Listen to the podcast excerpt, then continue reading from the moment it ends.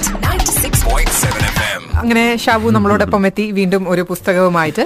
Yes good morning Shabu. Good morning John Shabu റമദാനാണ് അതുമായിട്ട് connected ആയിട്ടുള്ള അല്ലെങ്കിൽ ആ ശ്രമദാന റമദാൻ സമയത്ത് നമുക്ക് പരിചയപ്പെടുത്താൻ പറ്റുന്ന പുസ്തകം തന്നെ അല്ലേ ഞാൻ എപ്പോഴും അങ്ങനെയല്ലേ പരിചയപ്പെടുത്തുന്നത് പരിചയപ്പെടുത്തും just ഉള്ളൂ. അല്ലേ? കഥ പറഞ്ഞാലോ? കഥ പറയോ. ഓ വെരി നൈസ് നമ്മൾ ഈ റമദാൻ മാസത്തിൽ നല്ല കഥകൾ പറഞ്ഞുകൊണ്ടിരിക്കുകയാണ് ഷാബു നമ്മൾ കുഞ്ഞുണ്ണി മാഷിനെ പറ്റി പറഞ്ഞു. അതെ. കുഞ്ഞുണ്ണി മാഷ് കവിതകളെ കുറിച്ച് പറഞ്ഞെങ്കിൽ ഇന്ന് നമുക്ക് കഥകളെ കുറിച്ച് പറയാം. ഇതൊരു പ്രവാസി എഴുത്തുകാരൻ എന്ന് പറയാം അദ്ദേഹത്തിനെ. അങ്ങനെ പറയുന്നത് എനിക്ക് ഒട്ടും ഇഷ്ടമല്ല. കാരണം പ്രവാസത്തിൽ ഇരുന്നുകൊണ്ട് എഴുതുന്നതായതുകൊണ്ട് അത് തന്നെ പ്രവാസി എഴുത്തുകാരൻ എന്ന് പറഞ്ഞ ലേബലൊക്കെ ഒട്ടിച്ച് മാറ്റി നിർത്തേണ്ട കാര്യമൊന്നുമില്ല. പക്ഷെ അതൊരു ലേബലൊക്കെ മാറ്റാം. വലിയ ചർച്ചയാണ്. കാരണം ഈ പ്രവാസി എഴുത്തുകാരെ മുഖ്യധാര എഴുത്തിലേക്കൊക്കെ പരിഗണിക്കുന്നുണ്ടോ എന്നൊക്കെ പറഞ്ഞ് വലിയ ചർച്ചകളൊക്കെ നടക്കുന്ന ഒരു കാലം കൂടിയാണ് നാട്ടിലുള്ള ആൾക്കാർക്ക് എപ്പോഴും ഇവിടെ നിന്ന് എഴുതുന്ന ആൾക്കാർ എപ്പോഴും ഒരു പ്രവാസി എഴുത്തുകാരൻ എഴുത്തുകാരനാണ്. പക്ഷേ പോട്ടെ അതൊരു വലിയ ചർച്ചയ്ക്ക് വിധേയമാകുന്നത് കൊണ്ട് നമുക്ക് തൽക്കാലം ഇന്നത്തെ പുസ്തക പരിചയത്തിലേക്ക് കടക്കാം. ഏതായാലും ഷാബുന് സ്വയം അങ്ങനെ ഒരു ടാഗ് ആഗ്രഹമില്ല. അങ്ങനെ ഒരു ലേബലിന്റെ ആവശ്യമില്ല എഴുത്തുകാരനെ എഴുത്തുകാരൻ ആവശ്യമില്ല അതെ. നല്ല കഥകൾ വായിക്കപ്പെടും. അതാരെഴുതിയാലും അത് പ്രത്യേകിച്ചും എവിടെ ഇരുന്നുകൊണ്ട് എഴുതിയാലും. പ്രവാസി എഴുത്ത് പെണ്ണെഴുത്ത് എന്നുള്ളതിനൊന്നും ആവശ്യമില്ല. അങ്ങനെയൊന്നും വേണ്ട എന്ന് പറഞ്ഞുകൊണ്ട് വെള്ളിയോടൻ സൈനുദ്ദീൻ എന്ന മുഴുവൻ പേരുള്ള വെള്ളിയോടന്റെ ആയ എന്ന് പറയുന്ന പുസ്തകമാണ് നമ്മളിന്ന് പരിചയപ്പെടുത്തുന്നത്.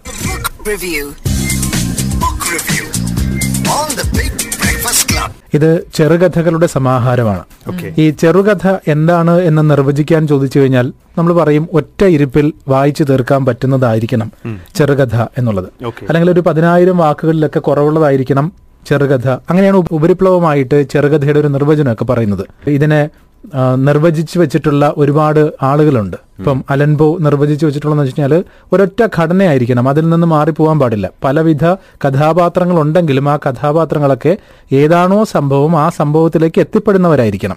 ഇപ്പൊ നോവലൊക്കെ ആണെങ്കിൽ ഒരേ സംഭവത്തെ തന്നെ ഇങ്ങനെ വളച്ചു തിരിച്ച് പല പല സംഭവങ്ങളിലൂടെ അതിലേക്ക് കൊണ്ടെത്തിക്കുന്നതാണ്. അതിന് പശ്ചാത്തലം മാറാം. പക്ഷെ ഒരു കഥയുടെ രീതി അങ്ങനെ ആവരുത്. അതൊരു ഒരു ബഹുഘടനയല്ല ഏക ഘടനയായിരിക്കണം എന്നുള്ളതാണ്. കഥാപാത്രങ്ങൾ മാറിയൊക്കെ വരാം. പക്ഷെ ആ കഥാപാത്രങ്ങളൊക്കെ കൊണ്ടുവരുന്നത് ഈ കഥയുടെ പശ്ചാത്തലത്തിലായിരിക്കണം എന്ന് തന്നെയാണ്. നമ്മുടെ ചെറുകഥാ പ്രസ്ഥാനം പ്രത്യേകിച്ച് മലയാളത്തിലെ ചെറുകഥാ പ്രസ്ഥാനം ഇങ്ങനെ വളർന്ന് വളർന്ന് വളർന്ന് വളർന്ന് പുതിയ പുതിയ രീതികളൊക്കെ അവലംബിച്ചു തുടങ്ങി. നമുക്കറിയാം നമ്മുടെ ആദ്യകാല എഴുത്തുകാരിൽ നിന്ന് വിഭിന്നമായി പുതിയ ചില തലങ്ങൾ പ്രതിഷ്ഠിച്ചുകൊണ്ടാണ് ഇന്നത്തെ എഴുത്തുകാരൊക്കെ പോകുന്നത്. അതിലൊരാളായിട്ട് വെള്ളിയോടനെ പരിഗണിക്കുന്നതിൽ യാതൊരു തെറ്റുമില്ല. കാരണം മനോഹരമായ ആഖ്യാനമാണ് വെള്ളിയോടന്റേത് സമൂഹത്തിൽ നിന്ന് പശ്ചാത്തലം കണ്ടെത്തുന്നു കഥകൾ കണ്ടെത്തുന്നു അതിനെ കൂട്ടിയിണക്കുന്നു. തനിക്ക് പറയാനുള്ള കാര്യങ്ങൾ സമൂഹത്തോട് പറയാൻ തന്റെ മാധ്യമമായി കഥയെ ഉപയോഗിക്കുന്നു. വെള്ളിയോടിനോട് തന്നെ ചോദിക്കാം ഈ ആയ എന്ന് പറയുന്ന ഈ ചെറുകഥാ സമാഹാരത്തിലുള്ള കഥകളെ കുറിച്ച് അതിനകത്ത് പേര് സൂചിപ്പിക്കുന്നത് പോലെ ആയ എന്ന് പറയുന്ന കഥ ഒരു ആയയുടെ കഥയാണ്. മക്കളില്ലാത്ത ഒരു ആയ. തനിക്ക് പോറ്റാൻ കിട്ടിയ അല്ലെങ്കിൽ വളരെ കുറച്ച് സമയത്തേക്ക് മാത്രമാണല്ലോ ഒരു ആയയ്ക്ക് ഒരു കുട്ടിയോട് വളർത്താൻ കിട്ടുക അല്ലെ? അപ്പൊ ആ കിട്ടുന്ന സമയത്ത് മുഴുവനും ആ കുട്ടിയെ സ്നേഹിക്കുകയും പരിലാളിക്കുകയും ചെയ്യുന്ന ഒരു ആയയുടെ കഥയാണ് പറയുന്നത്. ആയയിലൂടെ തുടങ്ങി നിരവധി കഥകൾ പറയുന്നുണ്ട്. വെള്ളിയോടിന്റെ കഥകളുടെ തലക്കെട്ടുകൾക്കും വളരെ കൗതുകമുള്ളതാണ് രസകരമാണ്. വെള്ളിയോടൻ പറയട്ടെ. പൂർണമായും ഭാവനയിൽ നിന്നുള്ള മിക്ക കഥകളും സൃഷ്ടിച്ചത്. നമ്മുടെ സമൂഹത്തിലെ അഥവാ നമ്മുടെ ചുറ്റുപാടുകളിൽ നടക്കുന്ന സംഭവങ്ങളിൽ നിന്നും ഞാൻ കഥകളെ വേർതിരിച്ചെടുക്കുകയാണ് ചെയ്യുന്നത്. ആയ എന്ന കഥയും അങ്ങനെ തന്നെയാണ്. സന്താനമില്ലായ്മ എന്ന ദുഃഖം അനുഭവിക്കുന്ന ഒരു സ്ത്രീയുടെ മനോവിചാരങ്ങളും അമ്മയിൽ നിന്നും വേർപെട്ട് ബേബി സിറ്ററുടെ അടുത്ത് ദിവസത്തിന്റെ മുക്കാൽ ഭാഗവും ചെലവഴിക്കേണ്ടി വരുന്ന ഒരു കുഞ്ഞിന്റെ നമ്മൾ ആരും കേൾക്കാതെ പോകുന്ന നിശബ്ദമായ കരച്ചിലുമാണ് ഈ കഥയിലൂടെ പ്രതിപാദിക്കാൻ ഞാൻ ശ്രമിച്ചിട്ടുള്ളത്. ഒപ്പം തന്നെ നമ്മുടെ സമൂഹം അനുവർത്തിച്ചു പോരുന്ന ചില അനുകരണങ്ങളെയും തുറന്നു കാണിക്കാൻ ശ്രമിച്ചിട്ടുണ്ട്. അതിലൊന്നാണ് ചെറിയ കുഞ്ഞുങ്ങളെ വായിൽ പ്ലാസ്റ്റിക് ശലഭങ്ങളിട്ട് ഉന്തുവണ്ടിയിൽ തള്ളിക്കൊണ്ടുപോകുന്ന രീതി. നമ്മുടെ കുഞ്ഞുങ്ങളെ അമ്മമാരോ അച്ഛന്മാരോ ഹൃദയത്തോട് ചേർത്ത് പിടിച്ച് എടുത്തു നടക്കുമ്പോൾ രണ്ട് ഹൃദയങ്ങൾ തമ്മിലുള്ള സംവേദനം സാധ്യമാകുന്നുണ്ട്. അമ്മയും കുഞ്ഞും തമ്മിലുള്ള ബന്ധം ആയുഷ്കാലം മുഴുവൻ ഊട്ടിയുറപ്പിക്കുന്നത് ഇത്തരം സംവേദനങ്ങളിലൂടെയാണ്. അതാണ് ഉന്ത് വണ്ടിയിൽ കുഞ്ഞുങ്ങളെ തള്ളിക്കൊണ്ടുപോകുന്നതിലൂടെ നമുക്ക് നഷ്ടപ്പെടുന്നത്. അമ്മയും കുഞ്ഞും തമ്മിലുള്ള ബന്ധം പോലെ തന്നെ പവിത്രമാണ് പവിത്രമായിരിക്കണം നമുക്ക് നമ്മുടെ മാതൃഭാഷയോടും ഉണ്ടായിരിക്കേണ്ടത്. സ്കൂളുകളിൽ മലയാളം പഠിപ്പിക്കുന്ന അധ്യാപകർ പോലും തങ്ങളുടെ മക്കളെ മലയാളം പഠിപ്പിക്കാതിരിക്കുന്നത് കണ്ടപ്പോഴുള്ള ഒരു സങ്കടം എന്നാണ് ഇതിന്റെ ക്ലൈമാക്സ് അനുഭവപ്പെടുത്തിയത് ആയ എന്ന സമാഹാരത്തിലെ മറ്റൊരു കഥയായ ഇരുൾ വഴികളിലൂടെ എന്ന കഥ ആത്മീയമായ ഒരു തലത്തിൽ നിന്നുകൊണ്ട് എഴുതാൻ ശ്രമിച്ചൊരു കഥയാണ്. ആത്മാവും ശരീരവും തമ്മിലുള്ള ഒരുതരം സംഭാഷണമായാണ് ഈ കഥ ഞാൻ രൂപപ്പെടുത്തിയത്. യുദ്ധാനന്തര ഇറാഖ് പശ്ചാത്തലമായ ഒരു കഥയുണ്ട് ഈ സമാഹാരത്തിൽ. ഒരു ചിത്രത്തിൽ പതിഞ്ഞ മുഖവും കുറെ ഓർമ്മകളും എന്ന കഥ. നമ്മുടെ സമൂഹത്തിലുള്ള ദാരിദ്ര്യത്തെയും നിസ്സഹായതയും രാഷ്ട്രീയ മേലാളന്മാർ എങ്ങനെയാണ് ചൂഷണം ചെയ്യുന്നത് എന്ന് പറയാൻ ആഗ്രഹിച്ചൊരു കഥയാണ് നിഴൽ വ്യാപാരികൾ. എനിക്ക് സമൂഹത്തോട് പറയാനുള്ള കാര്യങ്ങളാണ് എന്റെ കഥകളിലൂടെ ആവിഷ്കരിക്കാൻ ഞാൻ ശ്രമിച്ചിട്ടുള്ളത്. സമൂഹവുമായി സംവദിക്കാനുള്ള എനിക്കുള്ള ഒരേ ഒരു മാധ്യമം കഥകളാണ്. കഥകളിലൂടെ എന്റെ വേദനകൾ വായനക്കാരുമായി പങ്കുവെക്കുകയും ഒപ്പം സാമൂഹ്യപരമായ ചില ചിന്തകൾ ഉണ്ടാക്കിയെടുക്കണം എന്ന് ഞാൻ ആഗ്രഹിക്കുന്നു. വെള്ളിയുടൻ ഈ കഥയെക്കുറിച്ച് പറഞ്ഞതുപോലെ ഇതിന്റെ അവതാരികയിൽ മ്യൂസ് മേരി ജോർജ് ആയ എന്ന് പറയുന്ന കഥയെക്കുറിച്ച് എഴുതുന്നുണ്ട്. അവർ ചോദിക്കുന്ന ഒരു ചോദ്യം ശ്രദ്ധേയമാണ്. പെറ്റമ്മയും പോറ്റമ്മയും എന്നൊരു ദ്വന്ദ്വത്തെ ഈ കഥ നിർമ്മിക്കുന്നു. പ്രസവിക്കുന്നത് കൊണ്ട് മാത്രം ഒരു കുഞ്ഞിനോട് ജൈവികമായ ബന്ധം ഉണ്ടാകുമോ എന്ന ചോദ്യം ഉന്നയിച്ചുകൊണ്ടാണ് കഥ നമ്മുടെ മുന്നിൽ നിൽക്കുന്നത്. മുലപ്പാലും ഉമ്മകളും ചേർത്തുപിടിക്കലുകളും പരിപാലനവും തലോടലുകളും ഒക്കെ കൊണ്ട് അമ്മയും കുഞ്ഞും വൈകാരികമായ നിരവധി വിനിമയങ്ങൾ നടത്തുന്നുണ്ട്. അങ്ങനെ ഈ ഒരു സ്ത്രീയുടെ ജീവിതത്തിലേക്ക് അതായത് കുട്ടികളില്ല എന്ന് പറയുന്ന ദുഃഖം അനുഭവിച്ചു കൊണ്ടിരിക്കുന്ന ഒരു സ്ത്രീയുടെ ജീവിതത്തിലേക്ക് ബേബി സിറ്റിങ്ങിനായി ഒരു കുഞ്ഞെത്തുന്നു. പിന്നീടുള്ള അവളുടെ ജീവിതം ആ കുഞ്ഞിനു വേണ്ടി കാത്തുവച്ചതായി മാറുന്നു. അവന്റെ ക്ലൈമാക്സ് എന്താണെന്ന് വെച്ച് കഴിഞ്ഞാൽ ഇംഗ്ലീഷിൽ കുഞ്ഞിനോട് സംസാരിക്കാൻ അറിയാത്ത ആയയെ വിട്ട് കുഞ്ഞിന്റെ പെറ്റമ്മ മറ്റൊരു ആയയുടെ അടുത്ത് കുഞ്ഞിനെ ഏൽപ്പിക്കുന്നതറിയാതെ പോറ്റമ്മ കുഞ്ഞിനായി കാത്തിരിക്കുന്നു. താൻ പ്രസവിച്ച കുഞ്ഞിനെയല്ല വളർത്തുന്നതെങ്കിലും ആയ ആയ സ്ത്രീക്ക് ആ കുഞ്ഞ് തന്റെ അനവത്യതാ ദുഃഖത്തിനുള്ള സാന്ത്വന ഔഷധമായിരുന്നു എന്നൊക്കെ പറഞ്ഞിട്ടാണ്. അതിന്റെ ക്ലൈമാക്സിൽ ഇങ്ങനെയാണ്. അവധി ദിനങ്ങൾ കഴിഞ്ഞിട്ടും അവനെ കാണാതായപ്പോൾ അവൾ സംശയിച്ചു. വല്ല അസുഖവും അവന്റെ അമ്മയെ ഫോണിൽ വിളിച്ചു ചോദിച്ചു. എന്തോ അവരുടെ മറുപടിയിൽ അത്ര സുഖം തോന്നിയില്ല. തിരക്കിലാണെന്ന് പറഞ്ഞ് പെട്ടെന്ന് ഫോൺ വിച്ഛേദിച്ചു.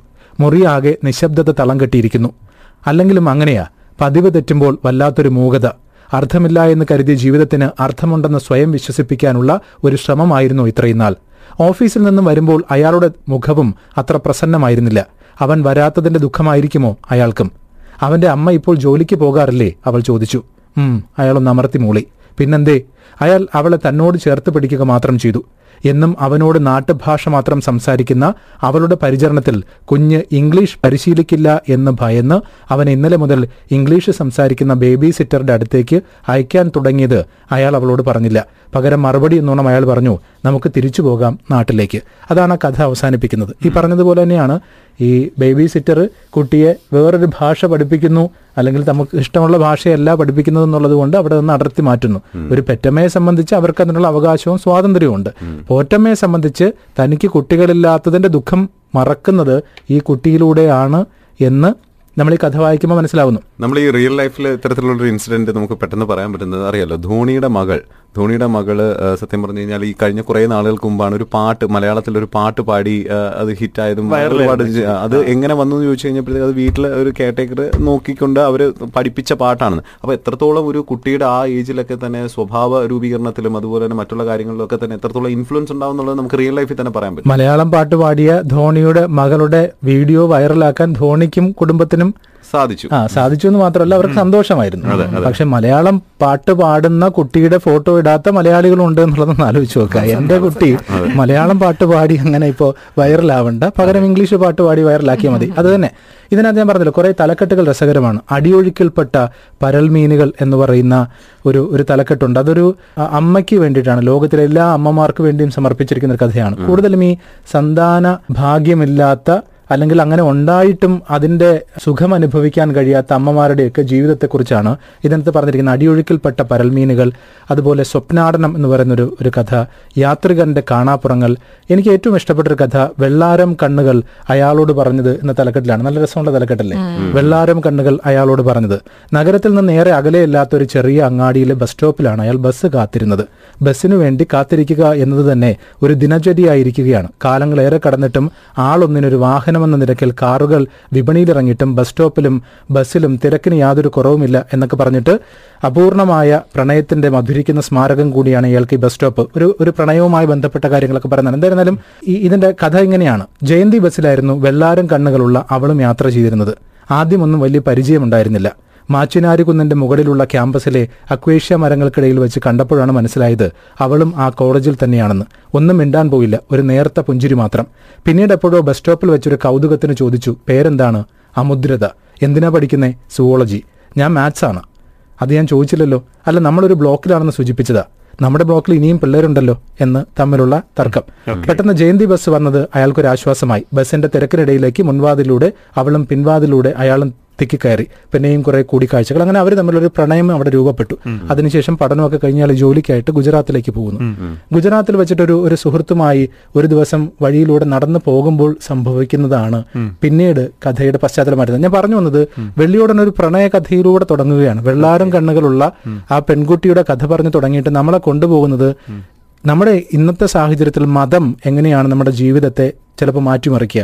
നമ്മൾ ഒരുപാട് കണ്ടിട്ടുണ്ട്. ഒരു ഒരു മതത്തിന്റെ പേരിലൊക്കെ ബലിയാടാകേണ്ടി വരുന്ന ചില കാഴ്ചകളൊക്കെ. അങ്ങനെ ഗുജറാത്തിൽ വെച്ച് മതത്തിന്റെ പേരിൽ ബലിയാടാക്കപ്പെട്ടതും ജയിലിലടയ്ക്കപ്പെട്ടതും തിരികെ അയാൾ നാട്ടിലേക്ക് എത്തുമ്പോൾ ആ വെള്ളാരം കൺ കണ്ണുകളുള്ള പെൺകുട്ടി ഇയാളെ കാത്തിരിക്കുന്നുണ്ടോ എന്നുള്ളതുമാണ് ഈ കഥ പറയുന്നത്. അപ്പോൾ ഒരു ഒരു പ്രണയ കഥയിലൂടെ ആധുനിക ഇന്ത്യയുടെ മതവുമായി ബന്ധപ്പെട്ട ഒരു ഒരു പശ്ചാത്തലത്തെ സൂചിപ്പിക്കുന്ന ഒരു കഥ. അങ്ങനെ വെള്ളിയോടൻ എഴുതിയ ആയ എന്ന് പറയുന്ന ഒരു കഥാസമാഹാരമാണ് നേരത്തെ പറഞ്ഞ പോലെ തന്നെ. നമ്മുടെ സമൂഹത്തിൽ നിന്നുള്ള സന്ദർഭങ്ങളെല്ലാം കോർത്തിണക്കിക്കൊണ്ട് വളരെ മനോഹരമായി എഴുതിയിട്ടുള്ള കഥകൾ book review.